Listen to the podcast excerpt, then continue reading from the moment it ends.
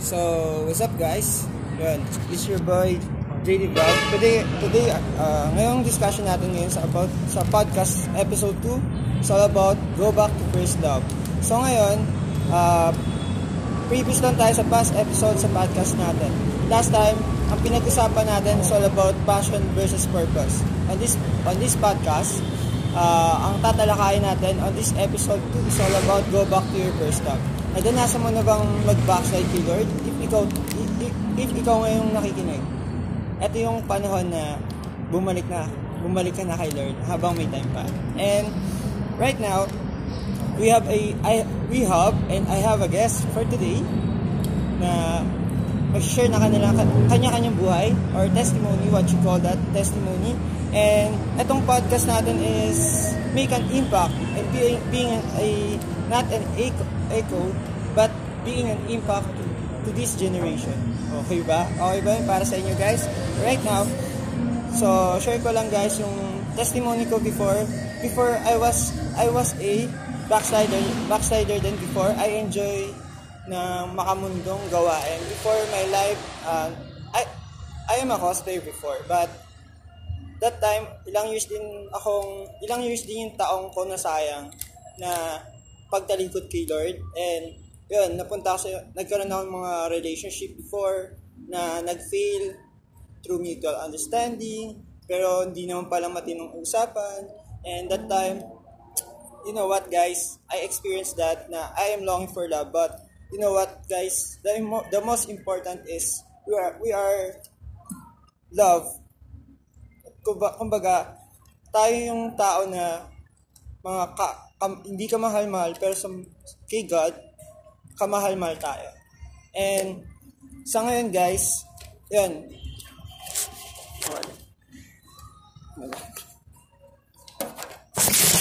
So, ngayon guys, Bakit nawala? So ngayon guys, yung pag-usapan natin ngayon, paano ba bumalik kay Lord? And yun nga, go back to your, go back to your first love. And hindi ko napapatagalin to. Here we go, our first guest for today. Can you introduce yourself? Hi everyone, happy listening. I am Arame Yauder and ka-churchmate ako ni Kuya and Jake. Kuya JD and excited ako mag-testify. And actually, this day is my day. Share ko na ba lahat? It's okay to share. Ikaw, kung Okay. gusto mong, ano, ito din na. Paunti-unti. Paunti-unti. Sabihin natin, ano, muna. sabihin natin, sabihin natin, ano, ah, scene by scene. Okay. Diba? Okay, Yung, okay, okay. sabihin natin kung sa 2000, 2020, ito Yes. yung mga naganap, Way back. or 2000 something, ito yung nangyari sa amin before, Okay. just go and share it. Okay, kuya. Okay. So, sinabi, sab, ang topic natin is going back to your first love. So, my first love actually is, syempre, family ko. Pero, si Lord talaga yung kauna-unahang lalaking minahal ko. Kasi, wala akong boyfriend before. Before. And wala akong experience in a relationship, wala. But that was three years ago. And nasa church lang ako nun. And then, I used to serve people. Ni-invite ko sila sa church kasi that that's how I experience love. And every time na mag-isa ako, I don't feel alone kasi hap- may happiness sa heart ko nun eh. Unlike na unlike nung nawala ako kay Lord, parang lagi akong naghahanap ng pag-ibig, pag-ibig sa ibang tao na hindi ko ma, hindi ko naman hindi ko ma, ma-feel kung talagang na na napupulfill ba yung emptiness sa heart ko. And then, that was three years ago. That was three years ago. That was a month ago. Kasi this day, ngayon lang ako bumalik sa church. And um, I just want to thank my friend. Katabi ko siya dito. Kasi, yes, my friend. kasi siya yung nag-encourage sa akin. Siya yung nag, nag, nag, bibigay ng details sa akin about sa church, kung kailan yung ganito, ganyan. And he's the one who registered my name, kaya ako naka-attend sa Sunday service ngayon. And um, that that is the reason why I'm so much related on this topic. going back to my first love, which is my God in my life. And right now, Hmm? yan, Ako na. sobrang, yun guys, nag-impact ba sa inyo guys yung discussion natin for, yung nag-share sa inyo guys ng testimony. Ah, ngayon, kung nakarelate kayo guys, don't forget na pakinggan nyo tong podcast na to. I will give the link. Lalagay ko guys sa social media account ko yung link. And pakinggan nyo guys. And maging bukas din yung puso't isipan nyo na pakinggan tong topic na to. And panigurado guys, if you are watching vlog, if you are ah, nakikinig ka ng mga Spotify or Anchors, and right now, pakinggan nyo to and makaka-relate kayo ng super. And this is all about not not the age, di ba? Hindi naman siya age lang ang pagitan sa pag yung mga taong tumalikod kay Lord. Kumbaga, ano eh, pag season mo na bumalik, babalik at babalik ka kay Lord. And right now, True. our second guest, Sir Ako na. Gilbert. Makaser, makas. Yeah. Ah, hello po, ah, what's up po? Welcome to JD Vlog. And ay, unang gusto muna magpasalamat kay Kuya JD to invite me to share something in in his vlog. And yun, magpapakilala ko nga po pala si Gilbert Pardo. Ah, I'm 20 years old, siguro 20. Going 20 this coming day. So, magpa-birthday na ako. Ahem. Kailan? Ahem. Yun, nagpaparinig po talaga ako. Ahem. But anyways, yun, yung topic natin is all about, ano yun?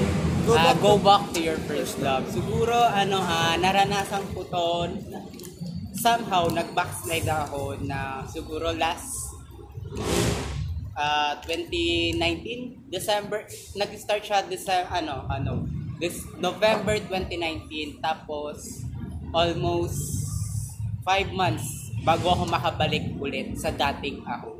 Yung tipong, kasi ano eh, parang at that age, ano pa ako noon, ah, 18 pa lang siguro ako noon.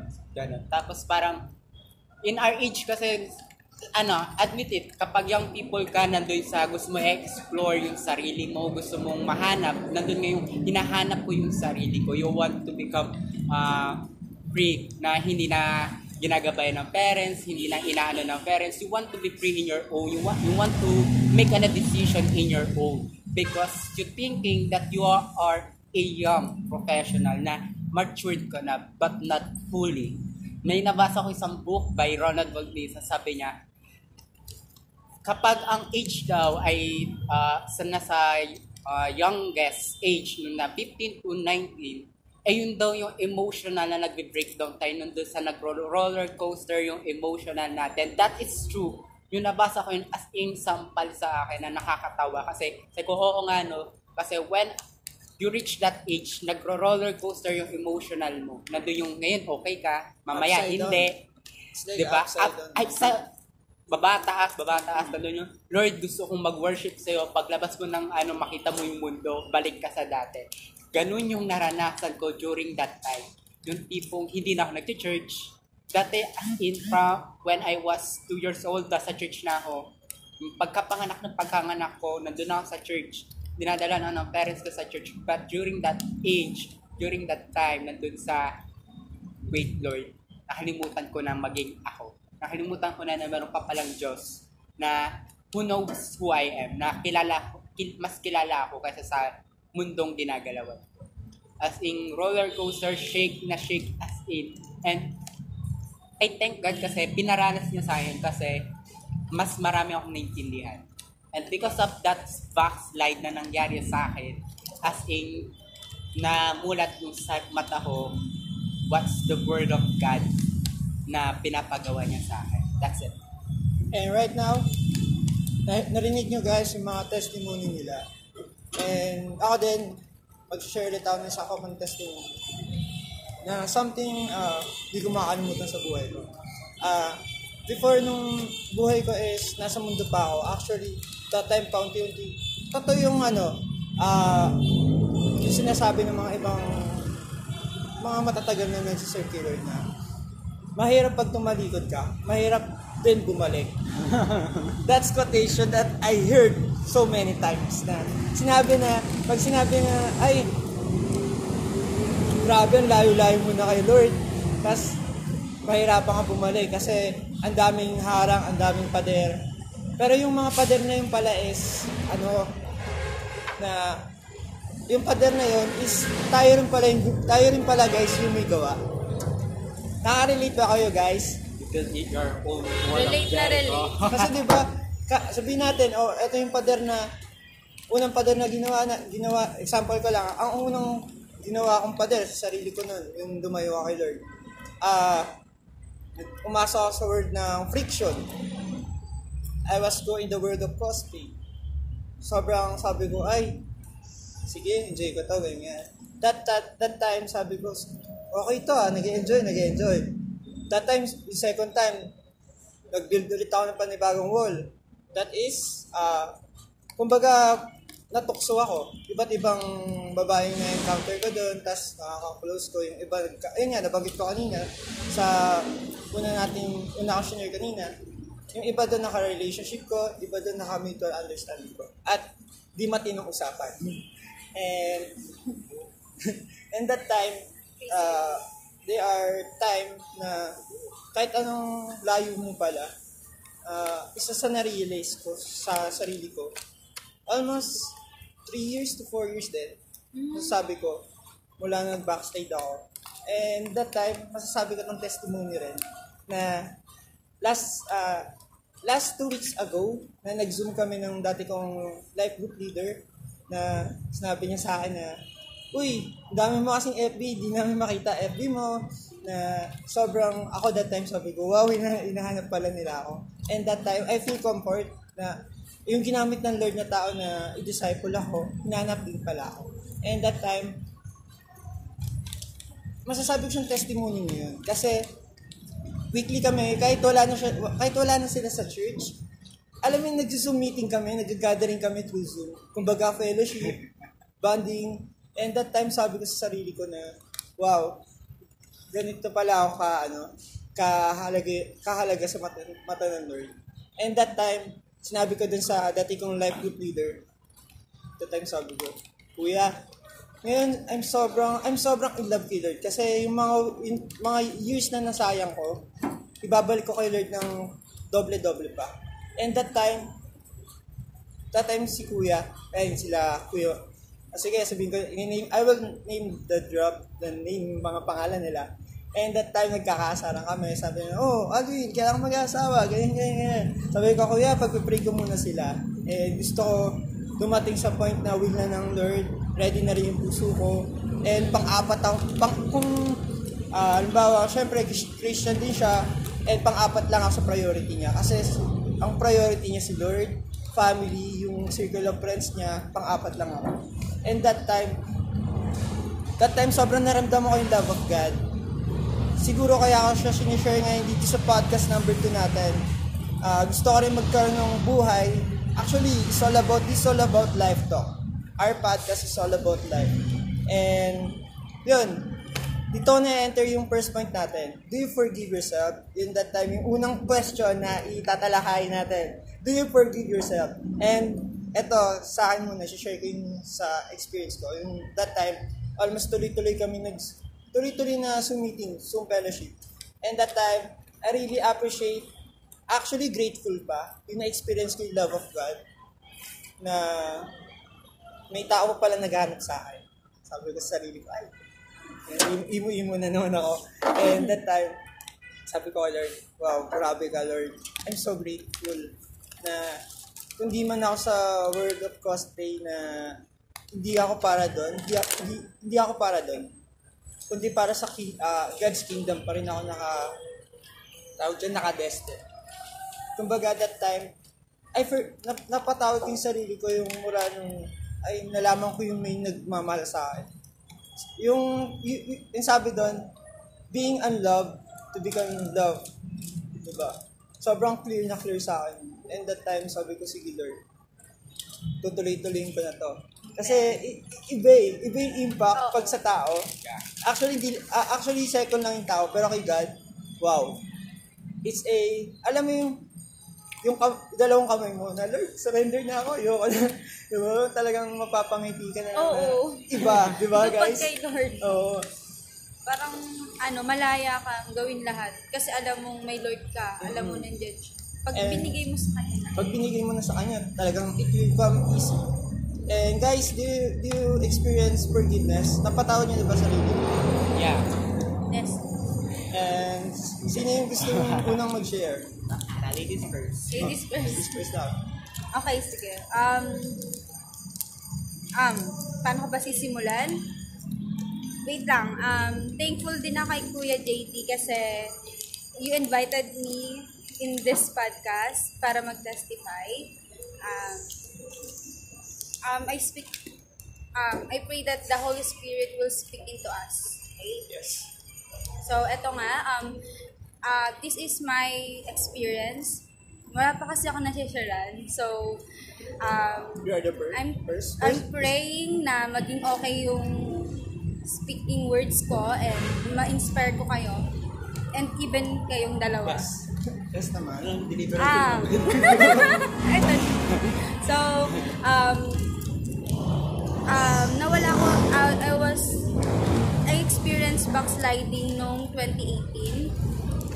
That, because, di ba sabi ko, ah, my first love is God. And then, I also questioned myself. Ako ay babae, tayo ay babae at young people.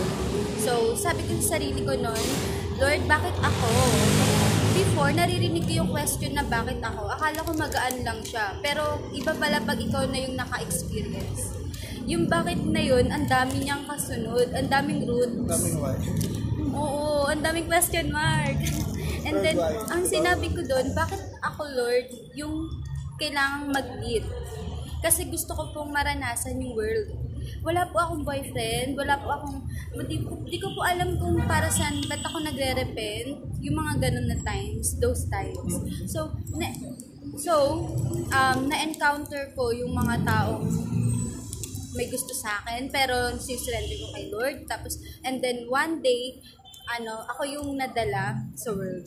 And sabi ko sa inyo, almost 3 years ako wala sa church because that 3 years in a relationship ako.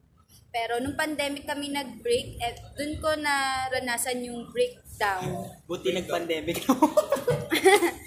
Doon, doon marami. Sobrang dami ko naranasan in the midst of pandemic. Um, na-stress ako, na-depress ako. Yan, ang dami kong ano, suicidal thoughts. Hinanap ko yung mga unang-una, sinik ko yung boy, yung ex ko. Sinik ko siya, even siya yung nagkamali sa aming dalawa. Ang dami kong pagsisisi. Tapos, I search for another man's love through social media. Yun. So, hindi pa rin, hindi, hindi ako nasa, na fulfill. And then, hinanap ko yung mga ka-churchmate ko. I approached them. Pero, honestly speaking, ano, wala, walang dumating. Wala, kuya. Even yung mga youth, yung mga leaders ko, wala. Pero, I don't blame them. Mag-isa lang ako noon. Ayun ang nasa isip ko. Mag-isa lang ako noon. And then, ang dami ko naiisip, magpapakamatay, ganyan. Sobrang dami, sasaktan yung sarili. Naisip ko yung, naisip ko yung ano, tama yung sinasabi nila na para mabawasan yung emotional pain mo, saktan mo yung sarili mo. Pero thank God, kasi niremind niya ako na ayoko magka-peklat. ayoko, kidding Yun aside. talaga yun. Oo, ayoko Oo, sa bagay kasi magka-peklat. kapag sino ka, peklat lang. Oo, peklat, tapos dugo, ganyan. And then, gusto kong mag hang, Mm. pero kisame yung bahay namin. Masama siya, hindi kaya. wala, wala masasabi dun sa bahay, kisame. And there are times, ano, that was month of August. August ako na, na-depress. Buong August yun. Then, naiisip ko ng mga time na yun, mga August 5, ganyan, 7, 8, 9, 10, sunod-sunod yan. Umiiyak ako every every time. Lunch, morning, nanonood ng TV, umiiyak ako. Oo, kasi ano, sobrang pain yung naranasan ko sa past relationship. Kasi, alam mo yun, yung minahal mo siya, di ba tayong mga Yung young parang people, ano, parang Ibigay ko parang lahat, ano, Lord. Sabi nga, Bakit ginawa ko siyang mundo. parang Yun. siyang si Popoy Ay, at taray, ginawa mo. Kumbaga. Ayun. Doon ko naisip na dapat hindi mo gawing mundo yung tao lang. Ara. So, okay, just continue to share. okay, okay, eto na. And then, na- nakalimutan, ito yung nakakalimutan ng mga young people ngayon eh. Yung pag nagiging in, in relationship in a relationship sila, ginagawa nilang mundo yung taong yun. Not not knowing na napapabayaan na yung sarili. Diba, instead of mag-spend ka ng whole time sa isang tao, dapat yung sarili mo, tinutulungan mo ring mag-grow. Kasi yun yung nawala sa akin noon. Nakalimutan ko yung mahalin yung sarili ko. Yung buong buong time ko sa kanya lang hanggang sa para akong na-obsess. Pero hindi ko naranasan yung obsession sa kanya. Parang ano lang talaga, parang sobra akong seek, ano, attention seeker. Ganon. Ah, Tapos, tapos nagkamali pa siya. Kahit nagkamali siya, ako pa din yung nagagano. Seeking for love talaga. Yung love na, na meron ako, pero binitawan ko. Kasi sabi ko kay Lord, Lord, gusto ko maranasan. And then, nung nandun ako sa time na depressed ako, the Holy Spirit reminded me, di ba ni-request mo to? Ginanon niya ako. Kasi, naranasan ko yung ano eh, di ba sobrang blackout na yung isip ko. As in, kuya, alam mo yun, sobrang sakit ng ulo ko. Tapos, eh, di ba yung usual na ginagawa ko, I talk to strangers, to people, FB friends, share ako. Oo, tapos umiiyak pa rin ako. And then, one night, sobrang sakit ng ulo ko talaga, as in blackout. Ayoko na siya maranasan. And ayoko din maranasan ng ibang youth yun. Tapos, na-realize ko, magbabasa ako ng Bible. Yun talaga nasa isip ko nung time na yun. Sabi ko, magbabasa ako ng Bible. Kasi kuya, nung time na nade-depress ako, nahabol-habol ko pa rin yung ex ko. Kaya sabi ko, magbabasa ako ng yun, Bible. di ba? Hindi, ano lang, kumbaga, sa side, kumbaga, it's all about both sides sa, as a man, masakit la- yun, kung, di ba? kung lalaki yun, tapos hinahabol-habol ako ng isa, parang pride yun. Pero Pride, kung oo. ikaw yung naghahabol, tapos parang walang nangyari, it's too much pain. Sobrang... Eto na.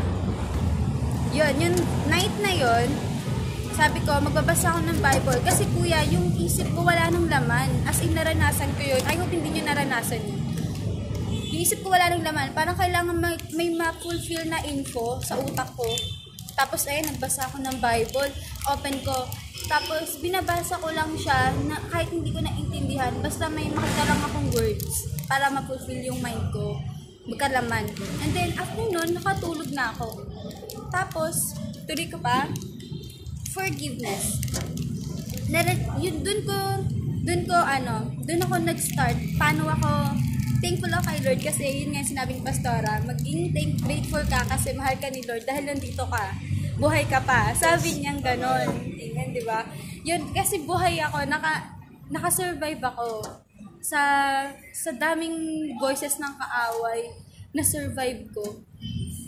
Kasi kasi doon ako kumapit sa word ni Lord. Hindi ako naghanap ng word ng advice sa ibang tao. Sabi ko nga nun eh, kaya ko pala. Kaya ko kahit walang ibang tao. Basta merong Lord. Diba? Kasi yung, iba, yung word ng ibang tao, masasanay ka pag sinanay mo yung sarili mo na ibang ta boses lagi ng tao yung naririnig mo, mawawala yan eh, hahanap-hanapin mo. Kaya ang kailangan mong hanapin, yung nag stay Kumbaga, Oo. exa- example ko dyan na, naalala ko sa na- sinabi ni Jericho sa iyo. Kung ikaw yung iPhone na, ba, iPhone cellphone na china-charge, kumunay ka dun sa mismong charger na Na, si Lord yung na nagiging source accurate ng- sa'yo. Kasi, Oo. Na katulad hindi nga sa na- cellphone, kasi nawawala. kap- kahit mag-charge ka, pero kung hindi ayun yung accurate or ayun yung original charger na pagsasaksakan mo, maybe mapupull, pero mabagal. Or maybe, magcha-charge siya, pero hindi nadadagdagan. Nangyari sa akin, yun, nag-charge siya sa isang charger, pero hindi ayun yung charger ng Huawei. So, ang nangyari, nakita ko lang siya nagcha-charge, pero hindi nadadagdagan yung percentage ng charging level. Kumbaga, sa ko, kumbaga ako connect ka sa mismo sino yun? yung mismo creator mo. Oo, Yun. connect to your own creator. Parang yung sa kwento ni Ford, na sa sasakyan, di ba? Yun, yun lang. Sige po. And then, Let's continue. um, let's continue. yung forgiveness na naranasan ko. Because sa depression na yon yung times ng depression na yon napabayaan ko yung sarili ko. nagka-pimple breakouts ako kasi hindi ako naliligo. Kaliris. Reality speaking ha, pag broken ka talaga gano'n, napapabayaan mo yung sarili mo, pagkain mo, nagkasakit ako. And then, hanggang sa August, ano, August 20 ata, August 17 kasi may sinik pa rin akong love. After ko magbasa ng Bible, nagsik pa rin ako ng other love sa people. And then, mga bandang August 20s, ganyan, ano, I decided na alagaan yung sarili ko. Sign of forgiveness, yung loving yourself. Then, ayun, nag-start akong magmaligo. yun, pag nababroken, dapat maliligo ah, para... para di daw? breakouts. Tapos sabi pa nga daw, di ba? Ito pa another quotations. Ang mga babae daw is, pag nababroken, nagpapagupit. ah, Nagpagupit din siya. yes, no? nagpagupit ako. Eh, Let's hey, talk about that. Kailangan kasi ng makeup. Kasi ano yun, nasa parte ng So, alam na process natin kapag ano, hindi naligo si Ara. Broken yan. That was before. Maliligo na ako arara. Pero ano yun ah? Parang iba ngayon. Pero ano ah, okay tong topic natin kasi it's all about forgiveness, di ba? Yes. And Wala ito na tangang sa nakalaya siya eh, di ba? na you are broken. Actually, ano, yung forgiveness, it, it's, it started with yourself. Yeah. Kasi, siguro kaya choice. ako napabayaan yung sarili ko kasi pinaparusahan ko yung sarili ko, hindi ko lang nare-recognize na napaparusahan ko yung sarili ko. Hindi ako natutulog, kumakain, naliligo, walang proper hygiene. yun, nap, napa- nagpabaya kasi sinisisi ko yung sarili ko that time. And then, the moment na naligo ako, tsaka lang, the moment na I start, I decided na alagaan yung sarili ko, kailangan ko kumain. Kasi mahal ko yung sarili. That was, that is the forgiveness. Forgiveness is, is starts with yourself, with the heart. Mahalin mo yung sarili mo. Kailangan mo mapatawad yung sarili mo bago mo masabing mahal mo yung sarili mo. Tama yun. And next, uh, na. wait lang. Yun na yun. Wait lang, wait lang, may ano. Wala pa mamaya. Mer- meron lang yan, no? kasi, ano na eh, kumbaga, nakarelate ka ba sa kanya? Yun ang ano, parang ito. somehow. Sa paligo? Sa ligo na, hindi naliligo. Oy, hindi, naliligo naman po ako nun. Naliligo na pala. And by the way guys, this is not scripted. Kumbaga, ano to, uh, free flow Ah, ano yung conversation nababasa ko ni script? This is a free flow conversation na Yes. podcast. Ayun. ako na, sure na to. Wala ka nang i-share, Ara. Maya. Tapos sa pagligo. Yun.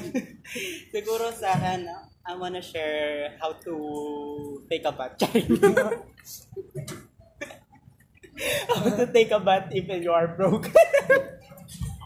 Sige. Kala mo na broke na siya. Di pa siya nabobroke. Bro, talaga, wala kang alam para. Di joke lang. Siguro sa akin, ano, how I forgive myself siguro when I real na when I realize that I am in the middle of sin and wilderness. Siguro kasi ano, way back 2018 at 2018, this uh, ano, November 2018, that what I started na nag-backslide ako sa church as in 2018 hanggang February 29. One, one Nag- year? One year ba? Hindi naman, siguro mga 4 months. Four months. Nag, ano, December. January, February. O 3 months lang. Diba? Nakakahon agad. Parang ano, no? baga, nagbakasyon, nag- parang bakasyon lang. Bakasyon lang. Ikaw, years. Years ako. Years, 3 years? Ah, more than 3 years. 5. Five, More than mga 5. Tapos siya 3. Tapos ako, 3 months lang. Di ba? Parang hindi... Naligo ulit. Naligo lang din. Hindi, parang, wait lang, sure ka. Parang, it's not all about na kung kaano ka katagal nag-backside o nawala sa Diyos, sa Diyos. Basta as long as na meron ka pa rin faith or as long as na you're willing to go back to your first love, God Oo. will give you a chance again. Di ba? Parang yung dun sa prodigal son. Di ba? Yun lang po. Di ba? Just continue. Sige. Sa akin, how I forgive myself, yun nga, yung nari, naintindihan ko sa sarili ko na nagkamali ako. Kasi my mind is full of question then. During that time, full of bitterness, full of anger. And during that time, nandun ako sa, I'm attacked by the spirit of lust, spirit of death, depression, anxiety, and so everything na I need to find myself talaga yung tipong, kuya, wait lang, papalo sa ano ko, like group leader ko kay Kuya Umis. Ko, wait lang kuya, punta ang Tagaytay, hanapin ko sarili ko. Akala ko, kapag nag-backslide ka, nag-backslide ka sa church, you need to find yourself. That is totally wrong. When, kapag nag, nag-backslide ka or nagkasala ka, you don't need to find yourself. All you need is to understand yourself. And ang meron, Ayun yung meron pinaka, masasabi ano dyan. sa akin, kasi, ah, ano, sige kuya, ano yan, muna. then, just continue. Kumbaga, it's a white flag. A Di sign of surrendering, di ba? hindi mo kailangan hanapin yung sarili mo. Hindi naman nawawala yung sarili mo. Sabi nga ni Pastor Ronald Bonlisa, if you need to find yourself, kailangan mo pa rin ng kasama. Kasi kung mag-isa ka lang hahanapin yung sarili mo, baka iba yung mahanap mo. Naala- Imbis na mapun- mahanap mo yung sarili mo, baka mas lalong mawala yung sarili mo. Naalala ko yung, ah, ano dyan sa history, yung kay Sisa, di ba? Oo. Ah, di ba? ah, diba? Ang history pala tayo dito, no? Naalala ko Ano lang, to, gusto ko lang yun. Gusto ko lang yun. ah, Ano to, module? I-ads, di ba? Parang, there are times, minsan nagpapakasisa tayo. Oo, papakasisa ka, Tipong mo yung hanapin mo sarili mo. mo, True. Parang ang hirap, ang hirap hanapin mag-isa yung sarili. Diba? Kasi during that time, nagtanong ako sa, actually, at ano talaga, honestly, nandun ako sa nagsalos ako sa life group leader ko, nandun sa nakikita ko, Lord, bakit ganon? 12 kaming disciple, 30 kaming disciple, pero bakit ako lang yung hindi sinisalan? Bakit ako yung hindi yung, bakit ako lang, out of 12 disciple, ako lang yung hindi tinitrain how to share people. Pero sila, naging nasa church na tawag ng life group leader ko, kailangan ng life group leader ko. And then, kung sa magpunta ng life leader ko, kasama sila, tapos ako hindi ako sinasama. Lord, anak ko din naman ako, di ba? Lord, kailangan ko din ng word of God. Lord, I need my life group leader. Tapos nga, ayoko na. Lumabas ako, na, nanap ko yung sarili ko. Nandun sa, I go to the world, nandun sa, ah, naka, basta as in, as in, siguro kung ano-ano yung pinaggagawa ko. Until, may kinwestiyon na akong isang tao, sabi ko, bakit yan? Tapos sabi niya, "Al- there's a lot of question in your mind. Maraming tanong sa isip mo. Sabi ko, oh, tama po kayo. Sabi niya, pero alam mo ano yung pinaka That questions, alam mo yung sagot. Takot ka lang. Tapos sabi ko, oo nga no, alam ko naman yung sagot. Nandun tayo kasi when you are Christians, leader of the church, nandun sa, ma-open yung mind mo eh, totally. Mind, your spirit, your heart. Ma-open yung mind mo in, sa worldliness na, ah, dapat ganito. Kasi, ang thinking ng ibang tao, especially when you are leaders, especially kapag nasa outside the church, yung mga hindi nag-church, Ah. kapag ang tingin na, ah, Christian, leader ka ng church, dapat you are ka, perfect. ah. hindi ka nag hindi ka nakipag-boyfriend nang hindi alam ng pastor mo. Ah. Ay hindi na thinking ng ibang nasa church na ah pinagbabawalan ka ng ano pastor mong mag-boyfriend, girlfriend, no? which is wrong. No? Ang thinking ng iba kapag church leader ka, dapat you are perfect. Even your family will judge you or will put an uh, standard na dapat masunurin ka, you're doing a lot of things sa bahay mo, which is wrong. Ayun yung naintindihan ko during the time na nag-backslide ako. Kasi I realized na, ah, tao nga pala ako. Ah. Nagkakamali. Kasi sabi ni Pastor, kapag hindi ka na nagkamali, if you're, Ahal you ka na. thinking that you are Kabahan holy, kabahan ka, or else dapat nasa langit ka. Ah. Don't thinking yourself that you are holy. Don't Amen. think yourself na you are matured. Because if you are matured, you are holy. Wala ka na dapat dito sa Ah. lupa. Nasa langit ka na. That I realized something when I was in uh, shaking na nangyayari sa buhay ko. Nasa ko, ah, tao nga pala ako. Bakit ko pinipilit ng sarili ko na hindi mag-boy, mag-boyfriend o mali Ayan na. Na. Ah, mag-girlfriend. Ba't hindi ko pinipilit yung sarili kong gawin yung ganito? Kung pwede naman. Kasi remember, God's give you a free will, di ba? Pwede naman, question nga sa ko, Lord, bakit ganun? Yung nagkasala si Eva at Adan, pwede mo naman silang patayin ulit, tapos gumawa ka ng panibagong Eva at Adan. Lord, bakit hinayang mo sila magkasala? Pwede ka naman bumaba sa Garden of Eden during that time na tinutok si Eva, tapos pigilan mo sila, di ba? or patulan yung ahas ng ulo. mga ganun. Mo pum, pum naman ka Ganun, di ba? But God spoke to me na, because I give you free. Tapos during that time na may unti-unti nang nagkakaroon ng linaw ulit yung questions ko, munta sa sa leader ko. tinanong siya, sabi ko, kuya, ito yung heart ko. Ito yung ganito. Tapos tinawala niya lang ako. Tapos sabi niya, sorry. Hindi ko alam na ganyan pala yung feeling. Kasi, the moment that I see Julbert, the moment na nakakita ko yung Julbert na pumapasok sa loob ng church, I was thinking you don't need a help. Kasi, people will know that you are a strong person. Look, Julbert, lahat ng tiniring kong leader, wala na sila. Ikaw lang yung gusto. The reason why bakit hindi kita tiniring, kasi I know who you are. Ko, oo nga na Lord. Sometimes kasi, God sometimes allowing us na mabroken. Kasi during that time, nabroke talaga, nagsindurog, nadurog ako, Lord. Parang ang sinabi lang sa akin ng Lord babasagin na hindi na mabuo. kung hindi kita babasagin ngayon, walang bag, mabubong panibagong Diyo. The reason why kung bakit ako naging ganito is because of that backslide.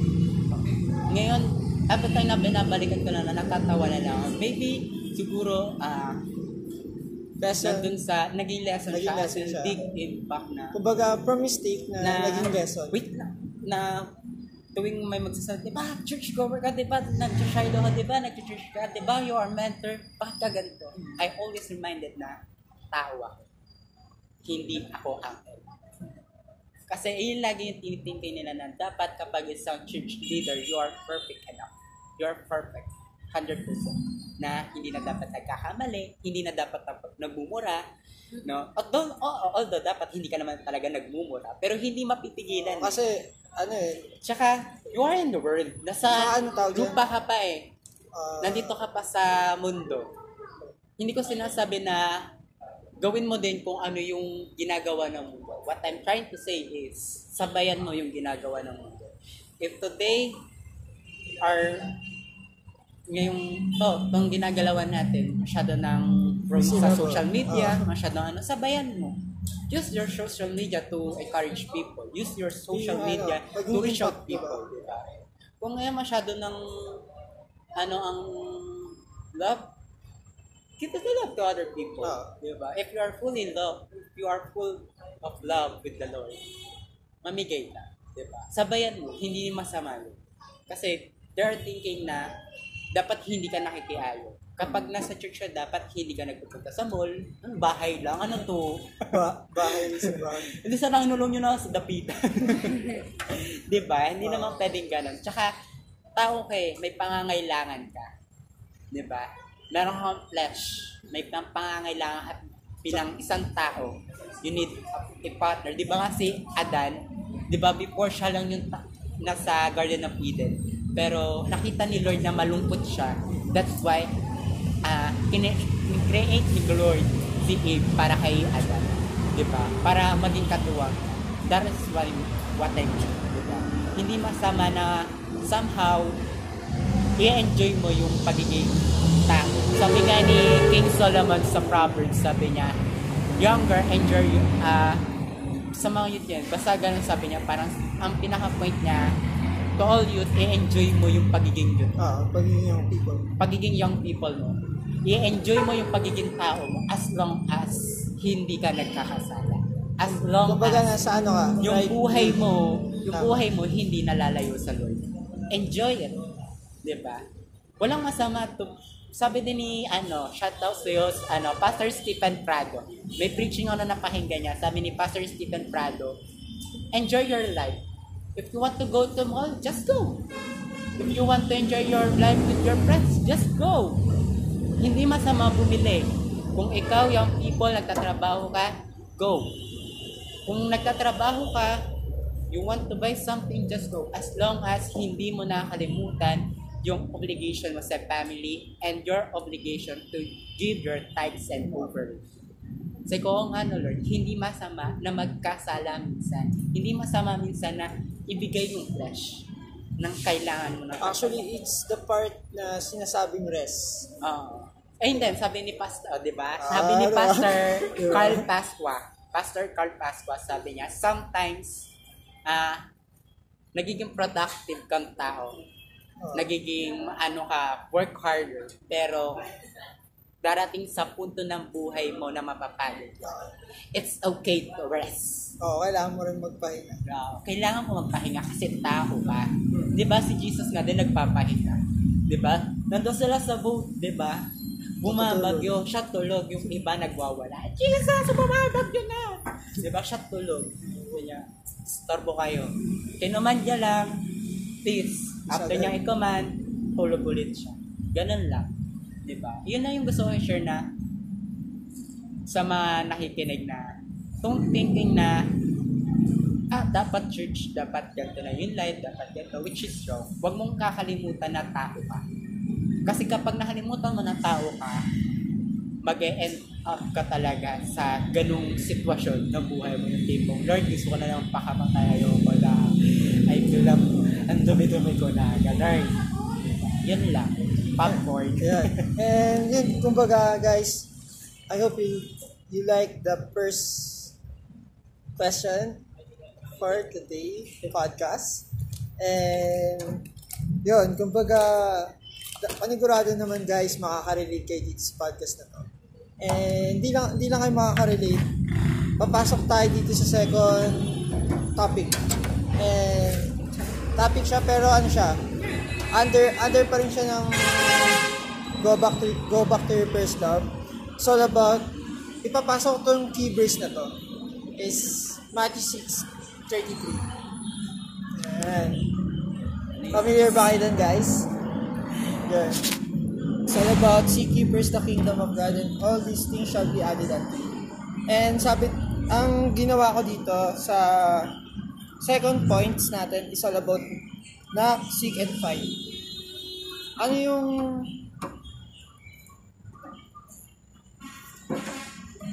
And then ano yung yung mga bagay na kailangan ah, ano yung mga point na kailangan mo nang kumatok kay Lord. Kakatok ka na ulit kay Lord. And hahanapin mo na ulit si Lord. At paano ba? Paano ba yung, ano ba yung Tagalog ang Hanapin. Hahanapin? Yung fine, Hanapin na rin. Hanapin pa rin. Kumbaga, ano yung Deeper meaning ng uh, pinakamalalim ng meaning pa niya. Pero siguro, ah etong second points natin, ah ano yung pagkakaintindi nyo na lang sa Matthew 6.33 kasi it's all about din ito dun. Kumbaga, connect lang natin siya doon sa go back to your first love. Wow, okay, okay ba yan guys? Okay yun. Sobrang okay.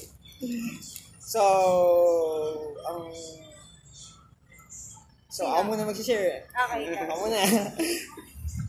so, para sa akin guys, yung revelation ko dyan, before na baby Christian pa ako, pag sinabi mo, ah, Matthew 6.33, ay, gas-gas na yung sa Bible, ganyan, ganyan. And Gamit na gamit na. gamit na gamit na. And that time, para sa akin, kung ano, laging, lagi yung nire-reminds, lagi yung, actually, ano siya eh, May kanta dyan eh. ano siya, lagi siyang wall reminder kahit saan ka Ah, magpunta, oo, di ba? And there are time na, o ano, kahit magpunta ka sa college, minsan may mga maririnig na nag-preach on the public days. Try mo dyan minsan. Sasabihin yung Matthew 6.33, ganyan, hindi naman. Pero naman, mga naka-displace pa rin, yun pa rin. And, yung minsan nga ginagamit siya sa mga advertising. ah, sa advertisement, Tapos ang gin- ano lang ano, you need space. And the time, Room for rent, kumbaga just itong, to- itong ano na to, go back to first love is all about Matthew 6.33. Kasi pag di, actually, naging point, ah, point of, point natin, di ba, yung una, ha, yung sin- nabanggit ni Julbert is, hahanapin mo yung sarili mo, ganyan, ganyan. Pero it's all about din na, pag nahanap mo sarili mo, kailangan mo na bumalik kay Lord. di ba? And hindi ka lang babalik Lord. Kumbaga, ano eh, alam mo yung 360 na wala nang balikan? Na, ay, sige Lord, ito na. Ibibigay ko na yung best Ready, ko. ready ka. Ready, ready na. Ready, ready na ako bumalik.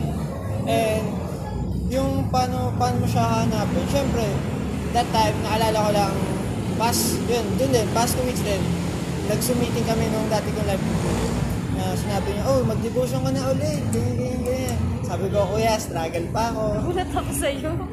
Devotion ko na daw That time talaga sinabi ko, sinabi ko dun sa dati kong live video niya, kuya, struggle pa ako dyan. Ano lang, hanggang basa lang muna ako. Okay. Tapos di, kumbaga, pag kinonvict na lang ako ng Holy Spirit, tsaka magsis, magsusulat, ayoko na lang yung, kasi naging life culture dati before sa church na, ay, requirements. Requirements ng Check ang devotional kasi check ng cell leader. sa, sa post and Hindi ka counter. maa-graduate ng post and counter tsaka Yeah. ng sol. So, so guys, sa mga naririnig guys, if you read this podcast, uh, mag-devotion ka na yung may willingness na walang Yes, walang ano, amen. kumbaga walang salitang requirements na Yes. kukunin sa leader or ni life group leader itong devotion ko, kailangan Kasi kay- ano eh. kailangan araw-araw na Devotion. At, at Devotion. saka may pagpilit. Devoted nga eh. kumbaga ano ka yung scripted scripted sabihin na natin scripted na Ah, dapat ganito. February, February ganito Dapat na- merong na- message, may naka-note, promise, may kumahan, may warning, tapos may personal update. Kumbaga, araw-araw, no, daily yun, Nakakasawa, Lord. nakakasawa, di ba? Umay. And that time, kung mapapaisip ka na lang, ay, oo nga, no?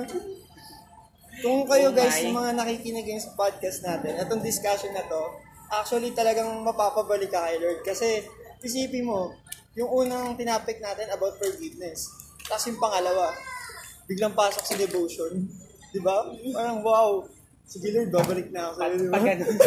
Di ba? Yung mapapa, mapaano ka, mapapasayaw ka. Wah! Pwede na pala. Ah, After babalik na siya, babalik na siya. Wah! Yung mapapaano, yung tipo mapapasayaw ka na, this is our time na. Di ba? Papasayo ka ng wah! Babalik na siya, babalik na siya. Wah! Di ba? And talagang, ano eh, kumbaga, sige Lord, habang, habang bumabalik ako, simula yung devotion ko na paunti-unti. Actually, hindi naman pwede biglain eh. well, kasi from, alam mo yun, from sa down na down ka, hindi ka naman agad makaka ahon agad. Di ba? Di ba kapag nadapa ka, una, ang unang mong first reaction, aray. Tapos, unti-unti kang tatay, tapos hindi ka naman agad makakatayo ng diretso. Tapos, eto pa, from the another quotes na nakita ko, pagka na dapa ka daw ng pangpito, tumayo ka ng pangwalo. It's, that's reality. Na hindi ka naman habang buhay na nakadapa Na, ka, na, nadadapa. Oo. kailangan mo rin bumangon. Tapos, na, Yes. dito ko insert to. Since, ano, about go back to your first love, kanino ka ba bumabangon? Ah, di ba? kanino ka ba bumabangon? Ah, di ba? Oh, kasi minsan, ano eh, puro ka, puro ka dapa, pero pagbangon mo, iba pa rin yung binabangunan. Kanino nga ba? Di ba? Kasi nadapa ka na nga sa Para saan? sa ibang tao, nagdapa ka na because you're seeking love for other people. Tapos pagbangon mo, doon pa din ikaw yung end. Kaya ang tendency, madadapa ka ulit. Ah, sabay ito pala, since yun nga, nag-share si Ara kanina sa testimony niya, before kanina siya bumabangon, ano agad, di ba? Pagkagising niya, hawak niya agad si cellphone, text niya, Yes. text niya agad si... True. True yan. Ang, ta- ang tawag niya sa pass niya, ah, basta ano Si yun, X. O, si X na, Uy, X, eh, lakad tayo ngayon. Before, ganun siya, ngayon. Bumalik siya kay morning, baby. Ganun. Yeah. Morning, baby. Kumain ka na ba? Ano na, ang hawak niya agad. Bi- Bible, tapos mag-devotion siya kay Lord. Wow! Wow! Di ba? Nag-declare. Di ba? Oo, It's, hagis kita. it's eh, ano, sobrang wow. Masasabi Wow. natin supernatural, di ba? And talagang, kung ako sa inyo guys, kung nakikinig kayo sa podcast natin ngayon, ah wag niyo nang palagpasin na bawat minuto, bawat oras, bawat segundo. Cellphone lang yung hawak. Kumbaga, it's your time to go back to your first love. Hindi yung first love na in person na, pero kumbaga ano siya eh, siya yung First simula at minded huli. Ah, lalim First ba? love, di ba? Diyan, first, nasa dyan yun, Alpha at Omega. Oo, Which is God. which is God. Siya And, ang pasimulat ang wakas. and yun nga, kumbaga, pagka kulang na kulang ka na, edi mag, hanapin, actually hindi mo hanapin eh. Oh, kasi Kumonek actually, ka. hindi nawawala si Lord. Kukonek ka. Diba? Kukonek ka na lang Ba't kay mo Lord. hanapin si Lord, Kakausapin hindi mo. naman mo nawawala si si Lord. Yun, kukonek ka kay Lord. And ano pa ba? Ano pa ba masasabi nyo guys? From connect, connect to God, Connect to God. love to, magiging, ma-inlove ko ulit kay Lord. Connect to God, then disconnect the to- toxicity in your life. Kasi kahit anong connect mo sa Lord, kung meron pa ding Hindrance, no? hindrance or meron pa din, nakakonect ka nga ngayong oras kay Lord. Tapos after mo, after mo makipag-usap kay Lord, iba na yung nasa mind. Useless. Diba? Kasi kat anong basa mo ng Bible, but your motive, yung motive mo, reason why kung bakit ka nagbabasa ng Bible, wala pa din. Eh, hindi pa rin siya magiging ah, useful or war, ah, weapon to you. Kasi wala eh, wala dun yung pinaka-hard mo. And guys, do you agree? Meron, meron ba kayong narinig na na naka-perfect na ng, devo- ng devotion? Kasi it's all about Matthew 6.33 to eh. Parang- Eh, parang wala. Actually, ano Wala eh. pa. Ako guilty rin ako dyan. kahit ako guys, kaya ko rin to... Commandments nga, hindi ko kabisado. Kaya, kaya ko rin to in-enter, insert tong discussion na to kasi hindi ka naman basta-basta makakabalik kay God na yung kumbaga dire-diretso na boom eto na ako may pakpak na ako may ano yan? Halo. may halo na ako kumbaga it's all about na siguro kaya kaya rin natin tinalakay ang devotional kasi sa mga sa mga nakikinig na leaders or nagsisimula pa lang or ano pa ba nagbabalik Yes, nagbabalik. nagbabalik, bumabalik, Pinabalik. pinabalik. Uh, yun. Pinaba Ah. si Lord na yung humila. Ayaw mo bumalik, halika dito. Kasi guys, ito yung topic na gusto namin makarelate kayo. Maging bukas yung isipan, puso, at puso nyo sa mga ganitong discussion. And reminds ko lang ulit sa inyo ulit, lahat. Lahat tayo guys, walang perfect guys na devotion. Magiging perfect lang yan pag, ah, kumbaga, bukas yung puso mo habang nagsusunod ka. Kumbaga, Yes. hindi ka hindi ka nagde-devotion lang na ano. Ako nadanasan ko yun. When you time. do it with all your With all your- heart Walang perfect and heart. devotion kung walang perfect heart. Charing. Tsaka ano eh, ginagawa mo yung devotion mo na may willingness. uh, willingness, tsaka yung Alam mo yung purpose. you know your Yun. purpose. You Yung believe on the purpose. ginagawa mo to kasi para sa iyo, hindi para sa ibang tao. Kumbaga, hindi mo piniplease yung tao, kundi piniplease mo si Si God. Lord. Kasi you want to have conversation with Him. Katulad ng ganito guys, itong podcast natin, it's a open conversation. And, yun, kung makikinig kayo, pag na-upload na to guys, actually, lahat kayo makaka-relate and it's all about reality. Yes. Reality and sabi nga, pag na, na, na-real talk ka, masakit man, kailangan, Kailangan kailangan, tanggapin. kailangan ng acceptance. Kasi matututo. Matututo ka. Ah, sabi nga, 'di ba? Open rebukes better than hidden love. Hmm. 'Di ba? Maganda ng mm, ah, i-review ka ng harap-harapan kaysa naman na minamahal kang patago. 'Di ba? Mas masarap na yung kasi rebuke is or rebuke or correction means love. Ayun lagi sa pinapala na na Sis life group leader yan, ko. di ba? Di ba? Na rebuke and correction is a sign of love.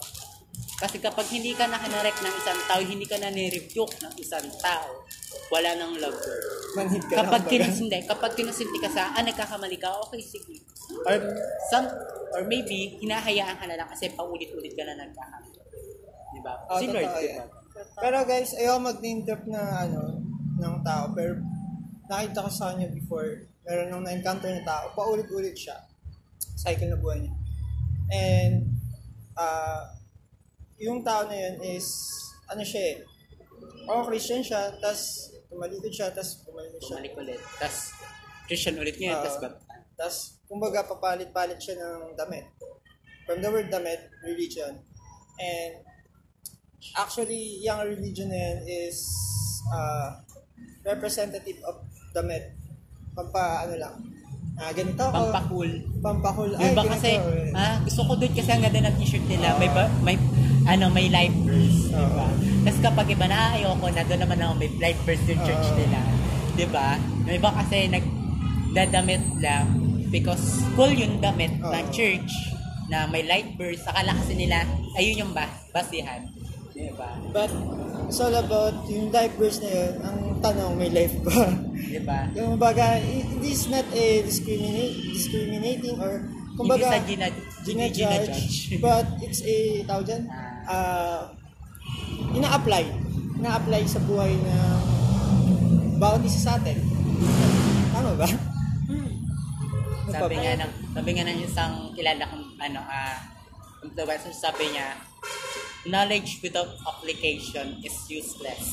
'Di ba? Word of God without application is useless. 'Di ba? Kahit isuot mo, kahit ipatato mo yung buong Bible sa katawan mo, kahit maghawak ka ng Bible, lumakad ka dyan, kung hindi mo yung pinamumu, pinamumuhay or hindi mo ginagawa, it's useless. Kahit kabisada mo lahat ng Bible verses, famous quotes, quotes sa Bible, it's useless. Di ba? Di ba meron yung kinakwento sa atin si Pastora na merong isang man of God na ginawa niya lahat. Ewan ko kung narinig niyo na yon Or kung si Pastora nga ba talaga yung nag-share yun. Sabi niya, merong isang pastor sa US na ginawa niya na lahat. He's sharing the Word of God. Nag-share sa iba't ibang tao. Kilala siya all over the world. Nung namatay siya, sabi, na, sabi niya, Lord, papasok na ako sa langit. Ang sabi ng Lord, hindi naman ayun yung pinapagawa ko sa'yo. Bumalik ka sa lupa. Ito yung pinapagawa ko sa'yo. Diba? Kahit na ano yung galing mo, Lord, I share the word of God. Yes, that is good. Pero kung hindi yung pinapagawa sa inyo ng Lord, it's useless. Diba? Kung, dapat kasi, you know kung ano yung kinukuman sa ng Lord. You know kung ano yung word of God. Hindi mo malalaman kung ano yung pinapagawa sa ng Lord kung hindi mo binabasa yung word niya. And you are not praying for that. Diba? And, yun. Ah, eto nga, kumbaga, gu- gumaganda yung topic habang tumatagal. And, ano yung, eto, since pa-flashback ko lang to ah, that time before nag-devotion. And siguro yung mga nakikinig din sa atin, is mga nagde-devotion din. Sabihin natin yung iba, nagde-devotion sila. Or yung iba, magde-devotion pa lang. And what you can give a tips, you can advise or an advice to the young people na pwedeng Mag-start. na makapag-start ulit sila ng bago. Lalo na yung personal relationship nila sa Lord. Since ka, uh, fall, uh, sabihin natin 100% fall in love sila kay God. Uh, start tayo kay Ara naman.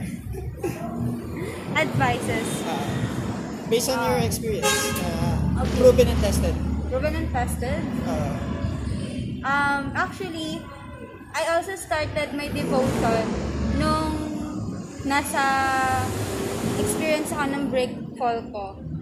Um, after kong mag-forgive sa sarili ko, mga three times akong nanaginip na ano, nagkakast ako ng, I'm casting spirits. And then, first first night nun, sabi ko, kailangan ko mag-devotion. Pero hindi ako nag-devotion. Kinamagahan. Second night, na nanaginip ako ulit, nagka-cast out ako ulit. Kasama yung family ko doon sa dream ko. And natakot ako nung sa second night. Kasi bakit napanaginipan ko siya ulit? Baka sa third na night na panaginipan ko, baka hindi ko nakayanin. Kaya kailangan ko mag-devotion. Kasi nung first night, kumakanta lang ako. Nag umalis yung spirit. Pero nung second night, hawak ko na yung Bible. Tapos sabi ko nun, kailangan ko na mag-devotion. Siguro kasi, I'm praying, pero hindi ko naririnig yung boses ni Lord. So yun nga yung di ba, sinabi nila pastora, di ba? You have, you need to hear the voice of God. Paano? Through reading the Bible, through writing your devotion. Kaya ayun, nag-decide ako mag-devotion. Um, um, paano ba to? Seek ye first the kingdom of God. That actually, yun ay, ano ko, life verse ko nung bata pa ako. Kanta siya eh. Seek ye first the kingdom of God and His righteousness. Diba? Yun, favorite ko. And all these things shall be added unto you. Hallelujah, hallelujah. Diba? Yan. Ah, yan ay aking life verse nung bata pa. So, instead of seeking my leaders, Seeking other people. seeking people. Leaders na ako ngayon. Nagsisik ako kay Ate Dan, kay mention ko na kay Ate Ai. Oo, naiintindihan ko naman sila na may kanya-kanyang gawain. Kaya I should work on myself with God. Yeah. Hindi ko hindi ko dapat kalimutan si Lord kasi kaya the reason why nag-backslide ako dahil isa rin sa reason yung akala ko ako yung gumagawa ng bagay na to. Yung pala hindi. Dapat mayro, merong Lord. Kasi siya yung totoong nagawa nun. Dapat siya yung mag-glorify, hindi yung sarili mo. tama. So, yun. Itong mga time na to, nag-devotion ako. Because devotion ako, Lord. So, this is my tips. Dapat mag-pray ka muna. Yun naman talaga dapat.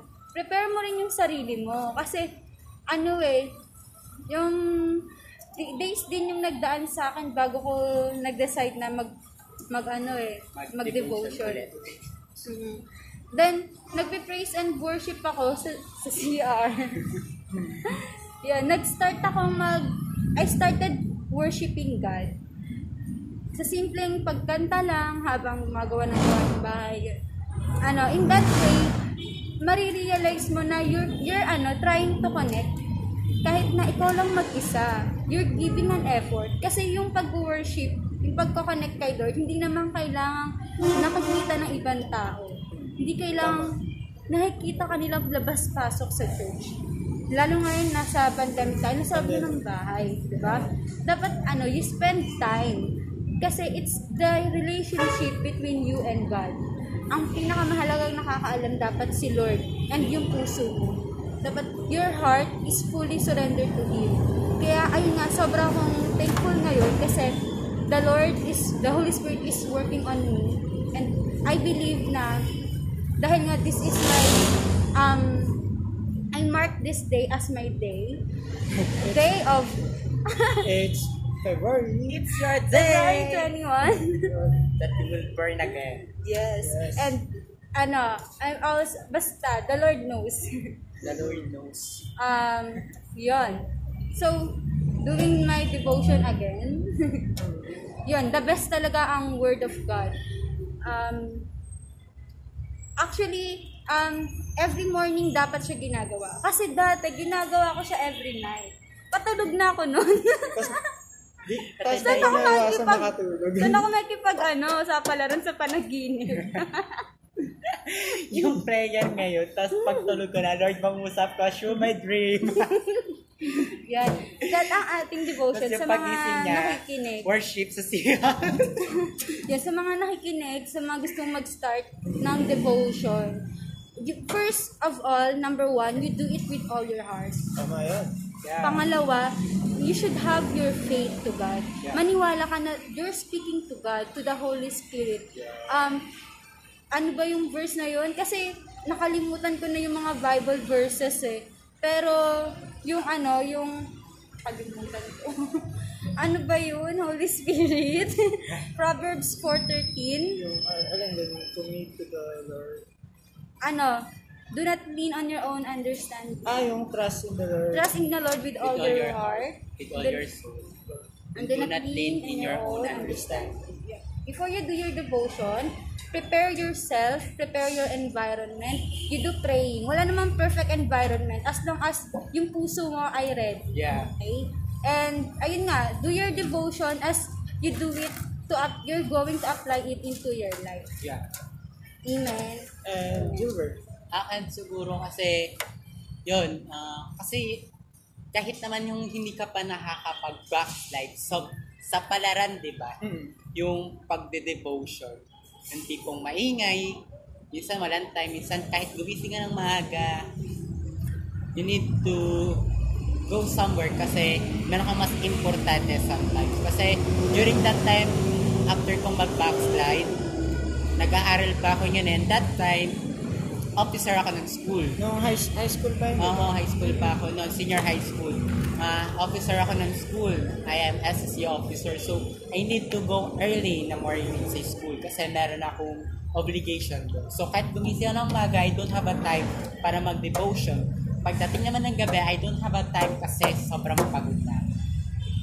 Ganon na ganon. So, siguro, I advise to those people na nag-backslide tas ngayon, they're pla- planning to going back again sa Lord.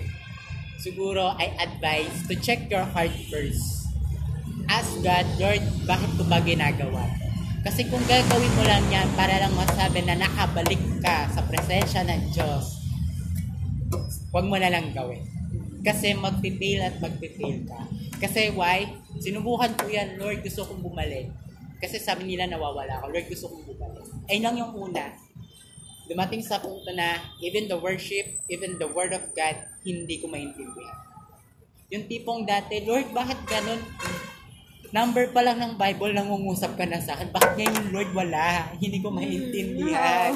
yung tipong kahit quit lang, Lord, nakakaintindi ako, nangungusap ka sa akin. Bakit ngayon, Lord, wala? Tapos yung kahit yung Lord, pinaka nasan ka? Tapos yung kahit yung pinakamaiksing verse sa Bible. Oo, yung kahit nung Oo, isang maliit dami lang, yung isang maliit, seriously, before, when I was on fire on the Lord, kahit number lang, nangungusap sa akin Lord. Seriously, yung tipong kahit maingay, I don't really care. Yung tipong ingay-ingay sa paligid ko, makarinig ako ng huni ng ibon, nangungusap ang Panginoon sa akin. But during, after na bumalik ako sa Lord, wala, as in back to zero. Na, Lord, kasi sabi sa akin, you, need, you are born again. ba? Na wala ka before and na mat- kailangan mo ulit mamatay in your flesh. Kailangan mo ulit mabuhay ng panibago. If you need na bumalik sa Lord, forget about your past. Forget about your thoughts before. Kung matalino ka before, kung abisado mo lahat ng famous Bible verses sa Bible before, forget it. And ngayon, aralin mo ulit ng panibago. You know what? After that, I, I realized yung ganong thoughts, yung mga dating naka-highlight sa Bible ko, tapos binabalikan ko sa mga previous devotion ko. Say ko, Lord, kinonpare ko, Lord, kung dati tinitignan ng ibang tao kung devotional ko, ang taas daw. Ngayon ko lang nasabi, Lord, mas mataas na kasi because before, naranasan ko to, then na-broken ako, then now, binumulit ako, nagbigay ka ulit ng palibagong wife. 'Di ba Sabi nga ni kanina ni Pastora, meron siyang pas, gustong itanim doon sa paso. Kaso hindi niya mataminan kasi merong Meron pang, meron pang ano nakatanim. So ginawa niya, kailangan niyang hugutin para matamnan niya ulit ang bago. Ganon din sa Lord. If you want to go back again in your devotional, kailangan mo ulit bunutin yung dati. Kailangan mo ulit linisin yung mind mo na isipin mo ulit that you are a child again. Natuturuan ulit magbasa ng A, E, I, O. Kailangan mo ulit matuto step by step. Kasi 'di ba, hindi naman pagpunta mo sa church, marunong ka agad din naman mag-devotion. Hindi naman pagpunta mo ng church, kahit marunong ka agad na mag-worship. Hindi naman pagpunta mo sa church, marunong ka mag-devotion. Yes, ah mag-pray. Yes, somehow, alam mo, you know how to worship, you know how to read the Bible, you know how to pray, but hindi mo alam yung purpose. Ah, yung pinaka-purpose But when the moment na nag-backslide ka, tapos bumalik ka ulit, you need to do, all you need to do is to know your purpose while you're reading your Bible. Tama yan. Right? A big check. Kasi kahit, kahit basa mo, Lord, babasahin ko, pero hindi mo alam yung purpose kung ano yung pagbabasa mo. It's useless. Kung, Lord, magbabasa ka ng Bible, but you are not checking your motive, you are not checking your heart, it's useless. Hindi mo maiintindihan. Maybe yes, maintindihan mo, but walang application, walang revival, walang fire na mangyayari. Nabasa mo lang, there, may information lang yung map- mapupunta sa'yo. In- just an, an information yung mapupunta sa'yo na, ah, si Moses pala siya yung humati ng dagat. But there's no revival. Nasaan yung revival? Wala. Kasi Parang hindi mo lang. yung, parang binasa mo lang. Sabi na naman, devotion, read your Bible every day. Okay, that's it.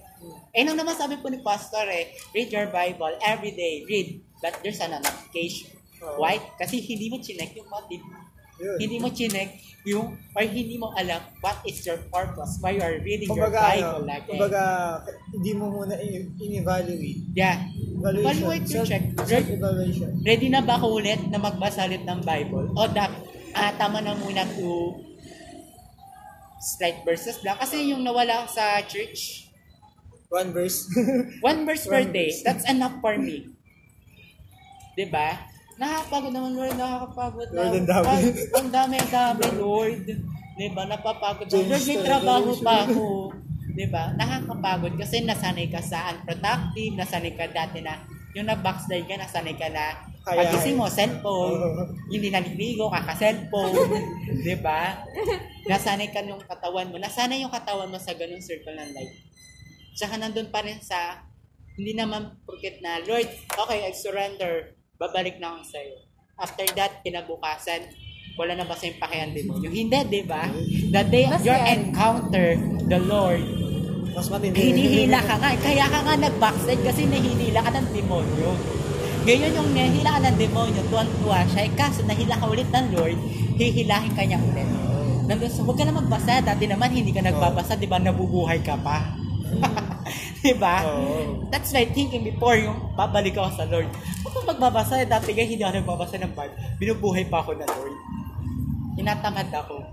But when I check my motive and inano ko yung Lord, what is my purpose? Why I need to read your Bible? Doon ako ginanahan. And honestly, hindi madali.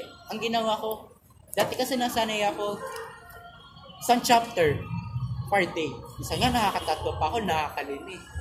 But the moment na bumalik ako sa Lord, nakakapagod, ayokong biglain. One day, one verse per day. Minsan nga sa Facebook lang eh. Ah, yung, Yung daily verses, kung kayo umaasa ako yung nagpa-pop up na lang sa phone. Amen Lord, tulog. But because of that, mas nag-motive ako ulit.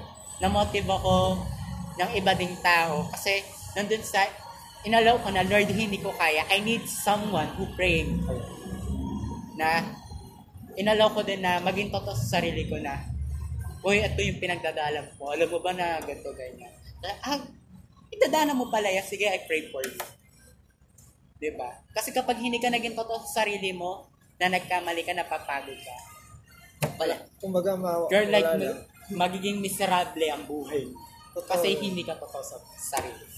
That's So, yun guys, yung second point.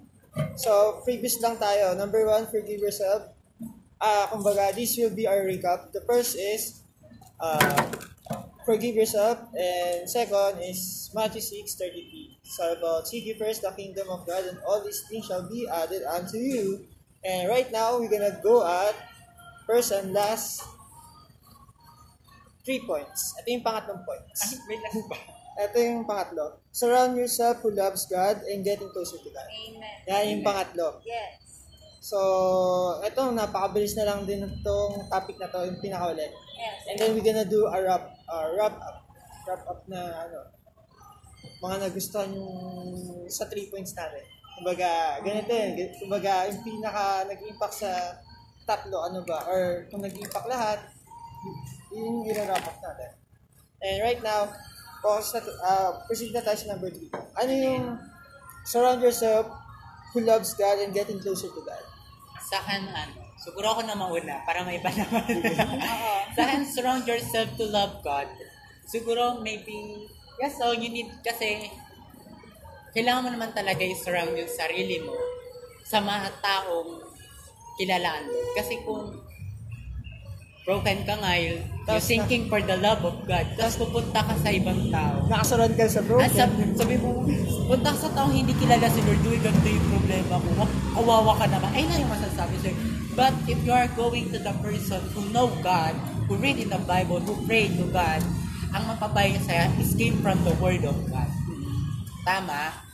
Kasi, yun lang yung napansin ko. Pero kasi during that time, share ko lang, hindi ko sinasabing mali na dapat mo i-surround yung sarili mo sa mga kilala ko. Kasi during that time, na nag-fail ako as a Christian, and I end up, nag-end ako sa pagbabackslide, ang nangyari, I surround myself to those people na hindi kilala si Lord.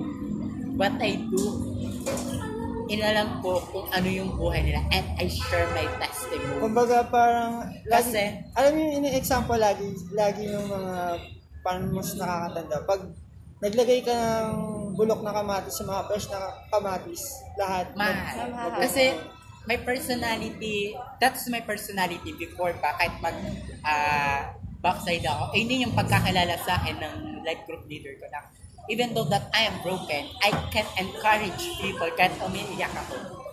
So what I did after that backslide na nag-decide ako bumalik sa Lord, what I did, yes, oh, first I go to my pastor. I, no, I go to God and I repent and then after that, nag-confess ako sa pastor ko, nag-confess ako sa the group leader ko, kuya, ito yung pinagdaanan. So niya, okay, that's good, bumalik ka sa Lord. After that, I go to those people who need God and I share my testimony.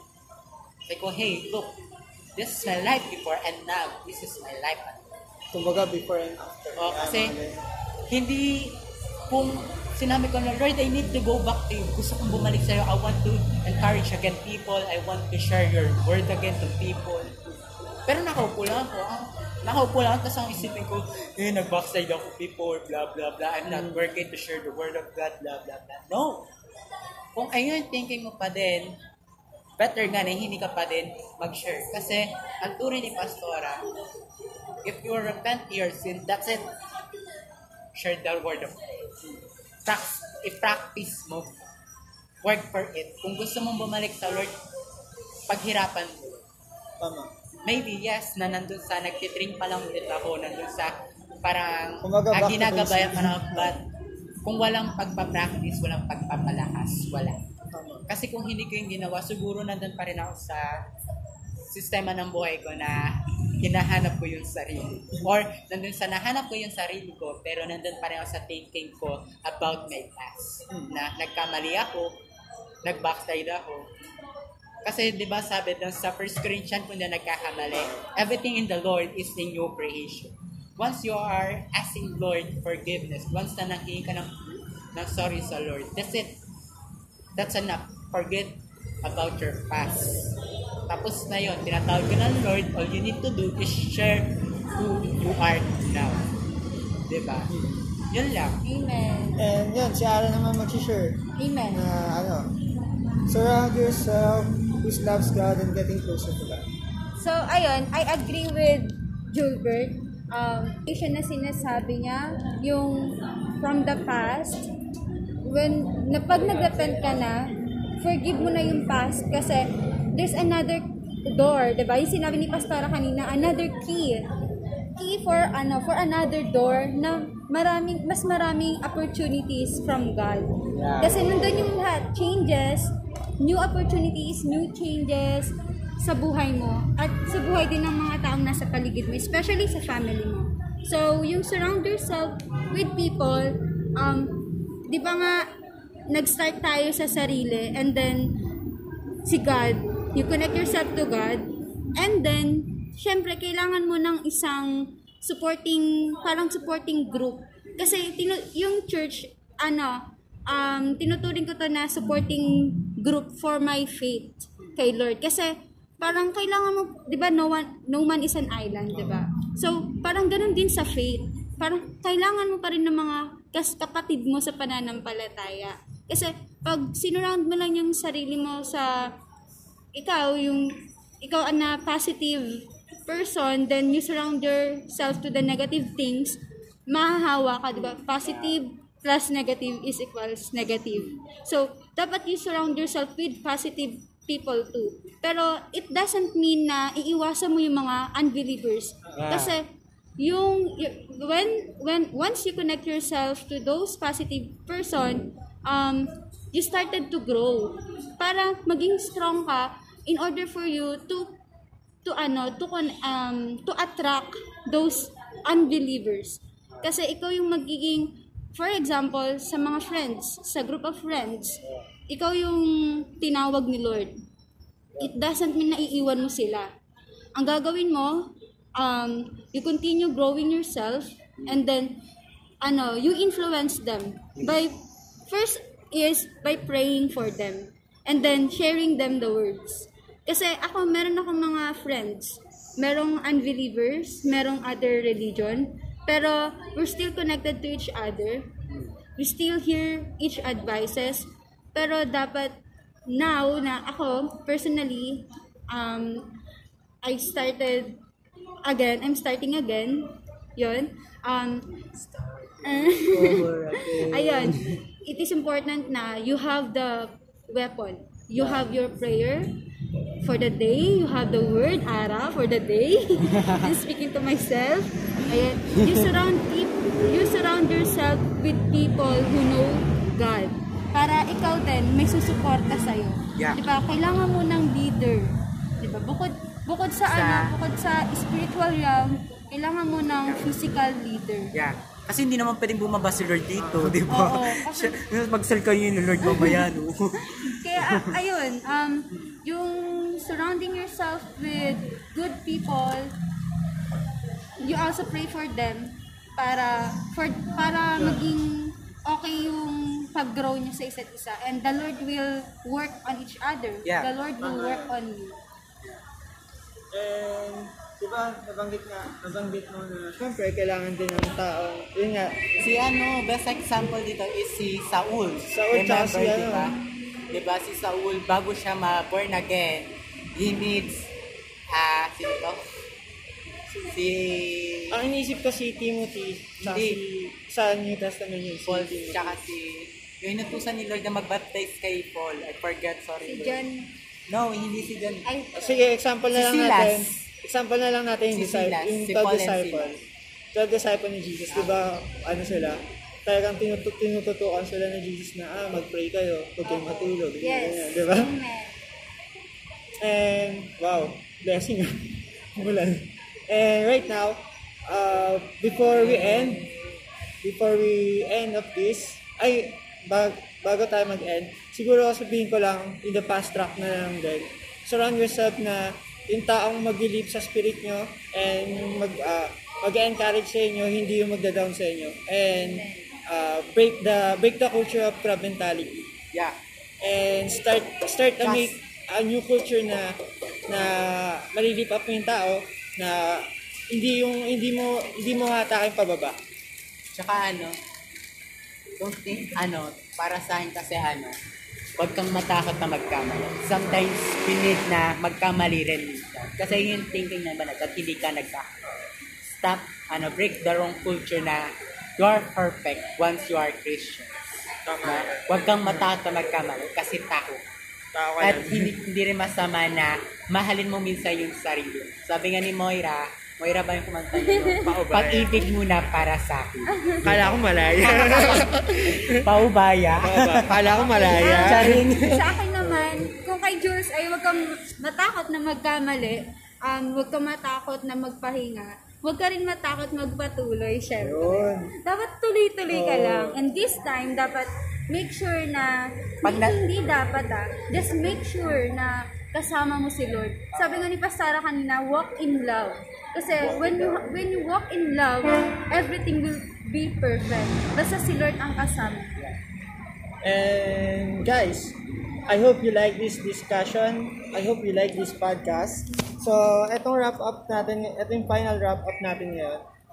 Ano yung pinaka nagustuhan niyo sa tatlo? Or kung nagustuhan niyo yung tatlo, bakit? Yun na lang yung pinaka final question. Nagustuhan ko yun. Um, tatlo yung nagustuhan ko eh. Relate kasi ako. Kung tatlo, why? Yun na lang. Why? Kasi the, yung buong concept is about going back to your first love. Kaya gusto ko yung tatlong yun kasi ano, actually siya yung mga yun ay steps by step. ba? First yung sarili mo and then you give effort to connect with God kasi you seek him, 'di ba? And then you you started starting you're now starting to surround surround yourself with people of God. Kaya ayun, um that tree is the foundation para mag-grow ka. Para magkaroon. Oo, parang, put, Oo. parang new, ano, ano, parang kasi, New beginning. tag dito, that tree is a foundation para to continue again, to build your own again, na, tag dito, To build- plant your Oo, new seed. New seed. Yes. Tsaka, a- ano, ah, ito yung topic discussion na mapa- masasabi ko na iba yung kasi nagsimula tayo from passion versus purpose. And right now, kung biglang pinasok natin si purpose through the going back to first love. Kumbaga, ito yung kagandahan na wow, this this the alam mo yung hype, ma-hype ka na, ay, sige Lord, I want to go back again. Ito nga pala yung Diba? first love ko, Lord. O, di ba? Tsaka, kumbaga, Lord, all my mistake, all my sin. Kumbaga, from sobrang duming papel, naging sobrang linis. Amen. Yung parang, Oy, Jason! Ay, Ano sa inyo, Ross? Encounter pala. Ay, hindi ako napa-Jason kasi one time, ah that's, That's lights the group encounter namin yun. before, Tapos yun, as in the night na bumalik ako sa Lord, as in, ang ano yun, nagpe-pray kami, tapos nag-play lang ng si, yung life group leader ko ng song. What I did is, nagpakasakayos ako. As in, tumungtong ako sa upuan, gumanon Isa pa yun ako. sa I highlights don't ng ano, encounter, di ba? Tapos yung tipo, Yun. pagdilat ko, yung ceiling fan, Kasi nga medyo may katangkaran. As in, siguro mga 2 inches na lang. Pag ganun ko, siguro putol na kamay ko. And Buti talagang ano, di ba? Kumbaga, iba eh, parang, ano eh, kumbaga, hindi lang parang, kumbaga, Ah. 100% at babalik at babalik ka Ah. kay Lord. Kumbaga, ito na yung time mo na huwag ka na magdalawang isip pa. Yeah. Habang may oras pa, bumalik ka na kay Hindi ko Lord. maakalain na this is the time eh, Diba? sa akin eh. Tsaka ano, kung iisipin mo, di ba, ka- ikaw young people ka, nasa maling landas ka ngayon, and this is all about wrap up our topic discussion for the for today na magustuhan nyo to and maging inspired kayo not your someone else someone's side and yan lagi ko nga sinasabi sa, sinabi ko nga ito ng last podcast. Ah, if, if ikaw young ah, ano ka young people ka focus on your career. Career no lalim no? Career. focus on your study. Pag naka-finish ka na syempre pag-pray mo yung karapat dapat na will sa inyong Lord. And if if ikaw if ikaw naman nagtatrabaho ka na pag-pray mo na si Miss Doguan na siya rin yung mag ah, maglalapit pa lalo sa iyo kay Lord Ah, parang better kung ano, pray for your heart and yun pag before you looking for the Oh. one. tama yan yan yan yung gusto ko sabihin nahit mo bro nahit mo and pray yun, for pray pray for your heart before you looking for the one. yun kasi Diba? Mahalin mo muna si Lord. Sabi niya ni Pastor Carl Pasqua, ah, tama ba? Sabi niya doon, di ko sure kung si Pastor Carl Pasqua nagsabi. Basta may nakita lang ang post, sabi niya doon, you can't love one person if you don't know, if you don't know how, if you don't know how To love love To love. God fully. Hindi ka makapagmahal ng isang tao kung hindi mo mahalang, ah, hindi mo alam kung paano mahalin ang Diyos ng fully. Kasi kung si Lord nga sobrang hirap na i-follow, marami siyang requirements, marami siyang gustong ipagawa sa'yo. You need to become pure. Di ba? You need to become pure, you need to become holy. Marami pang kailangan pagdaanan. Oo. di ba? Tama naman, di ba? tama How much more to love one person? Di ba? Kung yung kapartner mo nga, di ba, last partner mo nga, ang daming hinihingi. Di ba? Kung sa isang babae, di ba, bago mo siya mapao, kailangan mo pang manligaw. Kailangan, nandun yung loyal, loyalty, loyalty faithfulness trust, faithfulness, di ba? Ganon din si Lord. Di ba? Kailangan mo munang mahalin si Lord. Kasi if you know how to become loyal to the Lord, you know how to become loyal in your part. Yes. and Diba?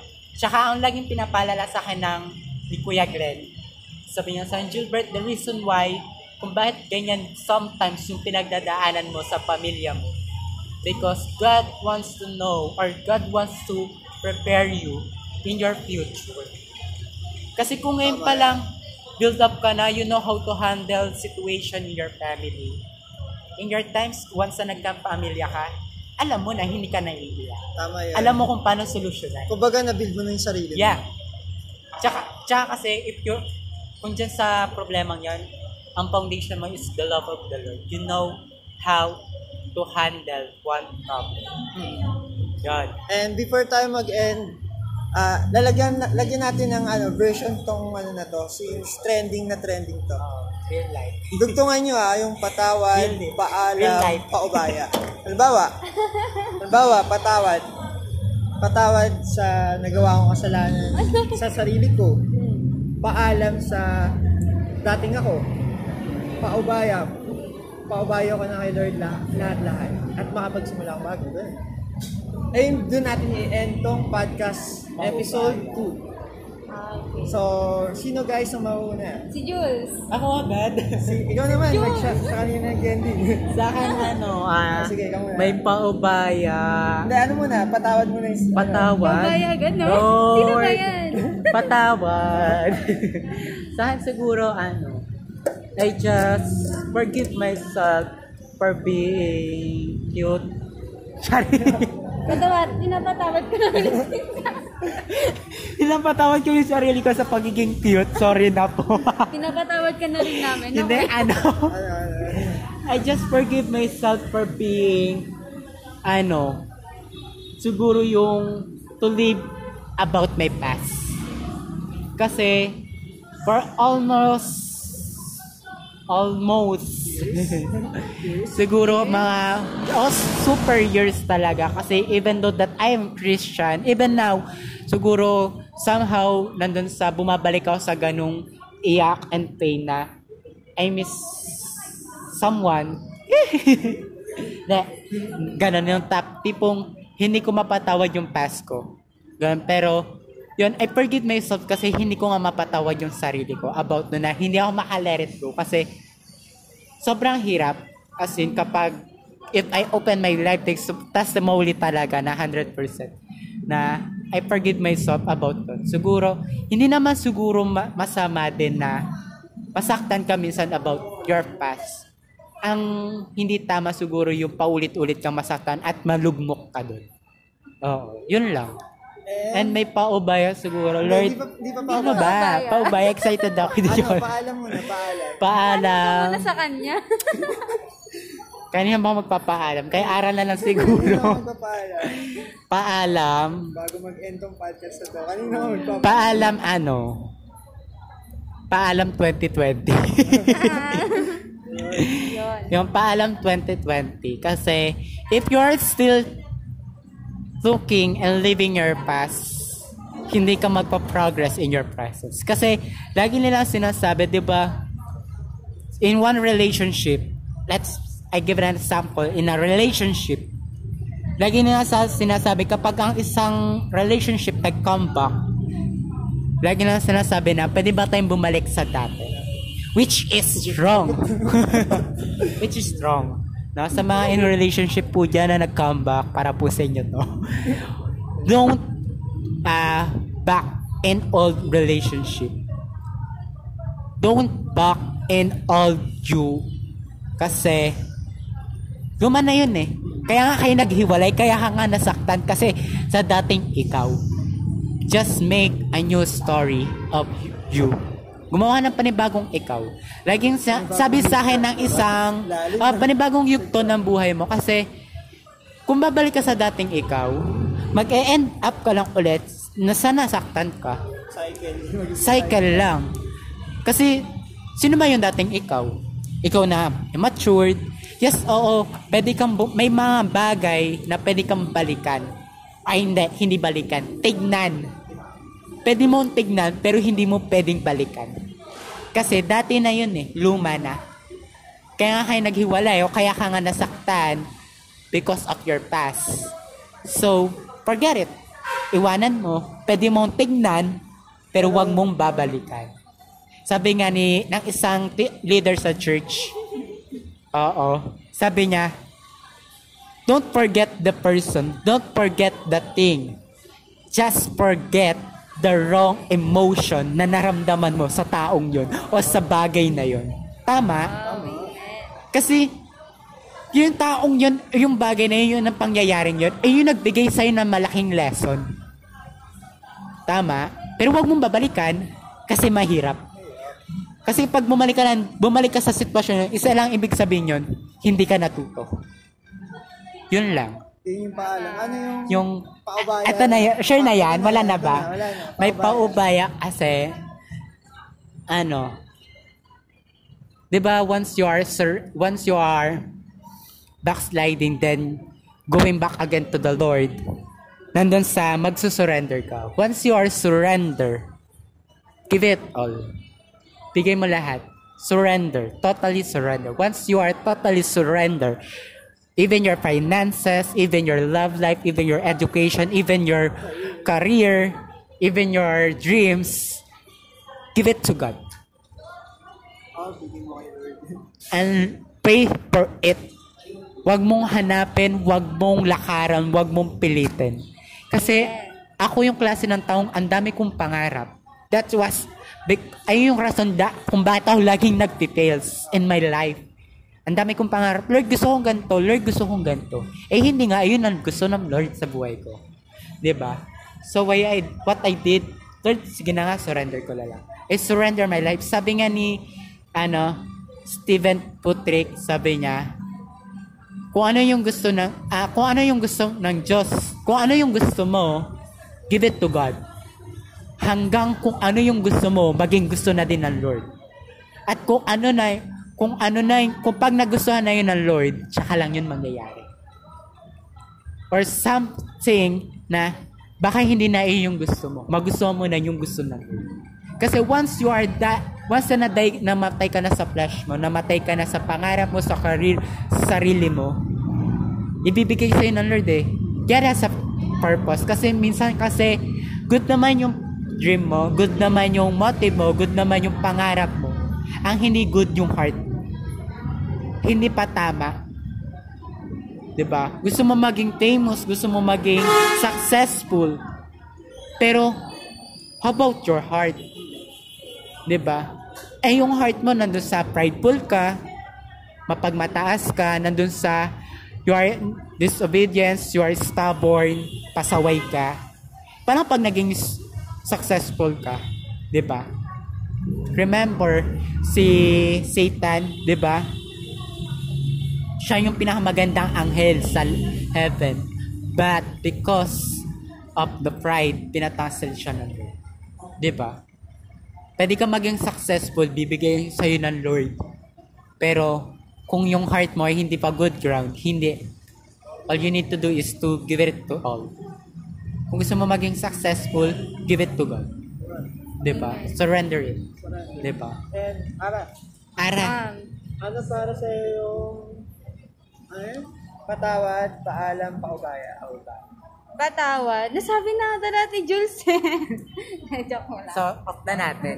um, sa patawad, syempre, sa self, and then sa mga taong nakasakit sa'yo. Yeah. Sa akin, ganun.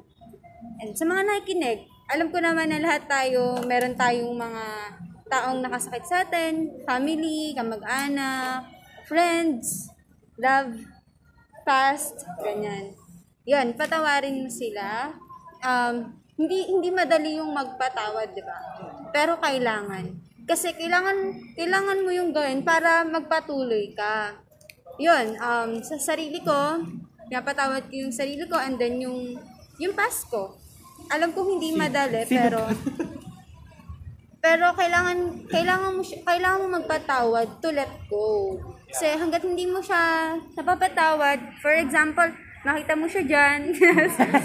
Kasi nakasakay mo sa jeep na tapos namasaklap ka tabi mo pa. Oo, ganun. Tapos may kasamang iba, ganyan. Sakit. Masasaktan ka pag hindi ka pa fully nag-forgive. Yeah. Kumbaga, hindi ka pa totally healed. Oo, healed and hindi mo pa siya totally finorgive. Yeah. Kasi nga, kailangan mo yung gawin para sa sarili mo. Huwag mo na siyang isipin. Basta isipin mo na lang na nagpapatawad ka for your own. For your own relationship with God at para magbago, mag, magsimula ka ulit.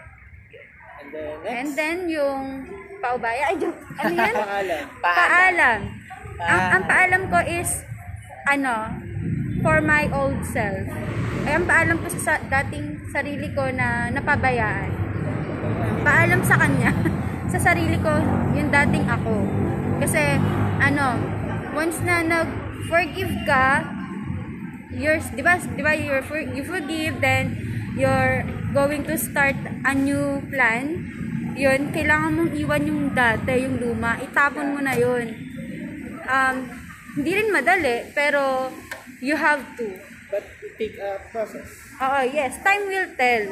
'Di ba? Yung yung paalam, sa forgiveness yung ano, yung time. And then yung sa paalam, it's your decision kung ano yung tatanggalin mo. Kung ano yung cancer doon sa lahat ng nasa iyo, tanggalin mo. Sabihin, yung katulad ng sinabi ni Gilbert, lahat ng toxicity. Yes. Yun, pagpaalam mo na, ipaubaya mo na yun. Yun na, doon na tayo papasok. After mo magpaalam, yung mga pina- inalis mo sa buhay mo na hindi healthy sa'yo, ipapaubaya mo yun. For me, kailangan mo silang ipaubaya kay Lord. Kasi, still, they need, eto ang na-realize ko, they also need love. Nagkamali sila, pero they also deserve um, to be saved. They also deserve God. Kasi hindi lang naman ako ang anak ng Diyos. Kung sino yung nakasakit sa aking tao, hindi ko siya kailangang maging hate. Kasi, you, you start to forgive him na, di ba? Yeah. Then, nagpaalam ka na. And then, yung taong yon or yung someone na yon, kamag-anak, friend, ipaubaya mo naman sila sa Lord. Yes. Um, the Lord will work on them too. Tapos, what you're going to do para fully forgive ka na sa sarili mo, you pray for them, 'di ba? Kailangan sabi nga ni Pastora, wag mong ka, wag mong ituring kaaway yung kaaway mo. 'Di ba pag pag binato ka ng bato, bato yung ng tinapay, 'di ba? Ganon. Yeah. And yung kasi naman yung nagpo-persecute sa you pray for them, si man nakasakit sa you pray for his heart or for her heart. Kasi kailangan niya din yun. Yeah. That is, for me, that is the paubaya. Paubaya mo siya kay Lord. Hindi mo kailangan mag-revenge. Yung, yung the best revenge na kayang magawa sa sarili mo is to grow, to grow yourself better, and also to pray for those people. Para everything will be okay, and the Lord will work on both of your lives. And right now, Glory to God. May gusto kong dagdag dun sa forgiveness. Parang, naalala ko lang kasi may isang youth na nag-post sa church. Sabi niya dun sa post niya, ano, forget, forgive and forget. And I live my life happy. Tapos nireview ko siya dun, that post. Nag-comment ako sa ko, you can forgive. Yan, hindi ka magiging happy at hindi ka makakalimot. Kahit mag-forgive ka, kung hindi ka totoo sa sarili. You need to be true in Reality yourself. pa rin. You need to Ayun. true in yourself na nasaktan ka bago ka magpatawad. Kapag nag kap, ano, bago ka makapagpatawad, kailangan mo muna maging totoo sa sarili. Kapag naging totoo sa sarili mo, magiging masaya ka at doon ka lang makakapagpatawad kasi nalimutan mo. totoo. And also, Di ba? dagdag ko lang din, yung, yung sa lahat ng nakikinig, um, this is ano, what Pastora tackled kanina. Yung you see those people as Jesus. Di ba? Um, kung hindi mo kayang patawarin, isipin mo na lang na kailangan niya si Lord sa buhay niya. Yeah. Tingnan mo siya na kailangan niya si Lord sa buhay. So ako, ako yung mas matured, ako yung mas nakakaintindi. Kailangan tulungan ko siya. Hindi ko siya kailangang i-review, hindi ko siya kailangang i-condemn. I pray for him. For example, may nakita ko yung taong nakasakit sa akin. Um, instead of mag-attitude ka, you pray for him. Habang nakikita mo siya, just smile and pray for him sa Yeah. isip mo. Powerful yun. Mag-glow ka doon. Tsaka sometimes mas doon bumubuhos yung blessings. Oo. Once you are praying your enemy. Amen. Tsaka ano, yung isa pang nag-impact din sa akin, yung sinabi ng pastora na ang Diyos ay open arm siya eh. May open, nakabukas yung kamay niya para sa atin. And sa akin, ang, ang ano ko, patawad, patawad sa sarili ko, sa mga past mistake ko, na mga tao na nasayang ko, kumbaga gusto kong i tawag dyan? yung mga nasayang kong ta- taon i ibawi ko sa tao ita, yung mga na-waste kong time itatodo ko yung serve ko lalo ulit. And ano pa ba? Ah, paalam. Ang paalam ko is paalam ko is siguro sa mga taong mga nag actually mga nakasama ko na actually ano eh, hindi hindi hindi para sa akin na nagpalayo sa akin sa relasyon ko sa Diyos. Yeah. And siguro paubaya. Papaubaya ko na lang ng lahat ng isipin, lahat ng doubts, lahat ng ng ano ba ba, mga kabigatan, kumbaga ibibigay ko na lang din kay Lord. Kasi siya lang naman, sa, sa kanya lang naman din yung ending nun eh. Siya lang din ng, kumbaga sa isang story, siya lang ang pinaka writer. Amen. Kumbaga, yun yung ano ko, kumbaga, ibibigay ko na lang sa kanya lahat ng sin, lahat ng worries ko. Yeah. Yun yung pinaka-final na paubaya ko. And before I end, don't forget to like, comment, and subscribe my YouTube channel. And mapapakinggan nyo to sa Anchor, Anchor by Spotify. Itong podcast episode 2. Ang title natin is Go Back to Your first, First Love. and don't, ayan, and, wait lang. Before we end, I hope na nagustuhan nyo tong episode na to. Ay ba ng messenger yan? Ha?